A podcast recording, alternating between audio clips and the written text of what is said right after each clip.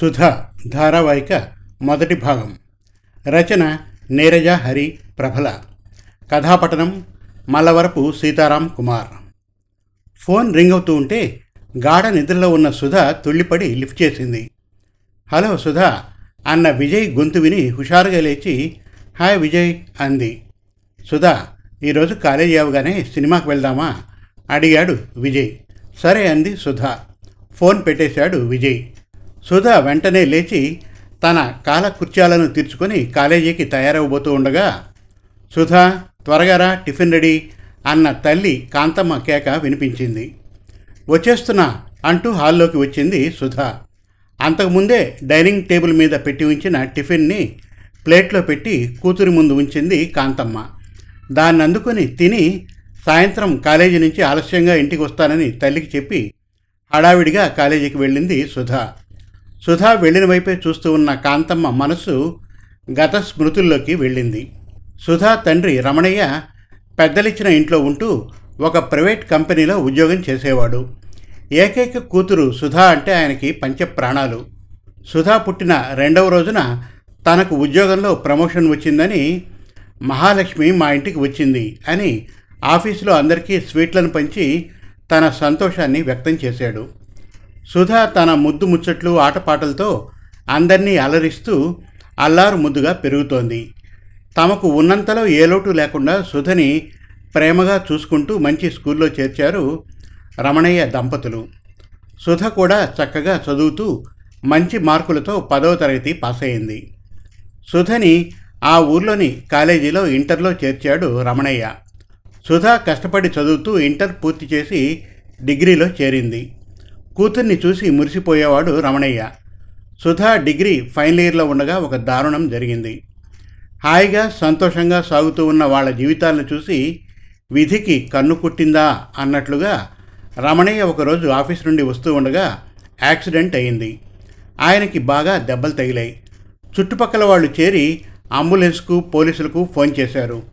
Ambulance రాగానే వాళ్ళే రమణయ్యని తీసుకెళ్ళి అక్కడికి దగ్గరలోని హాస్పిటల్లో చేర్చారు.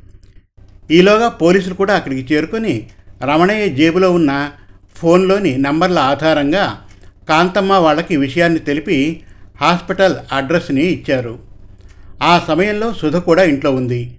జరిగింది విని హడావిడిగా తల్లిని తీసుకొని హాస్పిటల్కి వచ్చింది సుధ.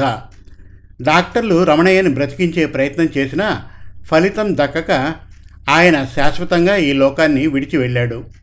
జరిగిన దారుణానికి కాంతమ్మ సుధలు భోరున విలపించారు. పోలీసులు వాళ్ళని అనునయించి ధైర్యం చెప్పి తమ పనిని తాము నిర్వర్తించి రమణయ్య పార్థివ దేహాన్ని ఆయన ఇంటికి చేర్చారు. సుధ తనని తాను నిబ్బరించుకొని తల్లిని ఓదార్చింది. రమణయ్య పనిచేసే ఆఫీస్ వాళ్ళకి దగ్గరి బంధువులకు విషయాన్ని తెలిపింది. వాళ్ళొచ్చి రమణయ్యను ఆఖరి చూపు చూసి ఆ తల్లి కూతుర్లను ఓదార్చి జరగవలసిన కర్మకాండలన్నీ సుధా చేత యథావిధిగా జరిపించారు.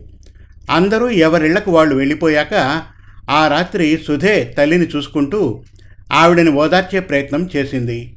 ఆ తర్వాత పది రోజులు కాలేజీకి సెలవు పెట్టి తల్లిని ఒంటరిగా ఉండనీయకుండా ఆవిడతోనే ఎక్కువ సమయాన్ని గడుపుతూ కంటికి రెప్పలా చూసుకుంది సుధా. కాలం ఎంతటి గాయాన్నైనా మాన్పుతుంది. సుధా పరిచర్యలతో ఓదార్పు మాటలతో కాంతమ్మ ఆ బాధ నుంచి నెమ్మదిగా కోలుకుంటుంది. సుధా మరలా కాలేజీకి వెళ్ళి చక్కగా చదువుకుంటుంది. రమణయ్య పనిచేసే ఆఫీస్ వాళ్ళు ఆయనకి రావాల్సిన డబ్బుని కాంతమ్మ వాళ్ళకు ఇవ్వగా సుధా దాన్ని కొంత డిపాజిట్ వేసి మిగిలిన దాన్ని జాగ్రత్తగా వాడుతూ ఇంటిని నడుపుతోంది. ఏదో చప్పుడైతే కాంతమ్మ త్రుళ్ళిపడి గత స్మృతుల నుంచి తేరుకొని వంటగదిలోకి వెళ్ళింది. కాలేజీ అయిపోగానే విజయ్ సుధాలు సినిమాకు వెళ్ళారు. ఆ తర్వాత సుధని ఇంటి వద్ద దింపి తన ఇంటికి వెళ్ళాడు విజయ్. ఆ రాత్రి సుధకు విజయ్ని గురించిన ఆలోచనలతో నిద్ర పట్టలేదు. ఇంకా ఉంది. సుధ ధారావాహిక రెండవ భాగం త్వరలో. మరిన్ని చక్కటి తెలుగు కథల కోసం కవితల కోసం వెబ్ సిరీస్ కోసం మన తెలుగు కథలు డాట్ కామ్ విజిట్ చేయండి. Thank you.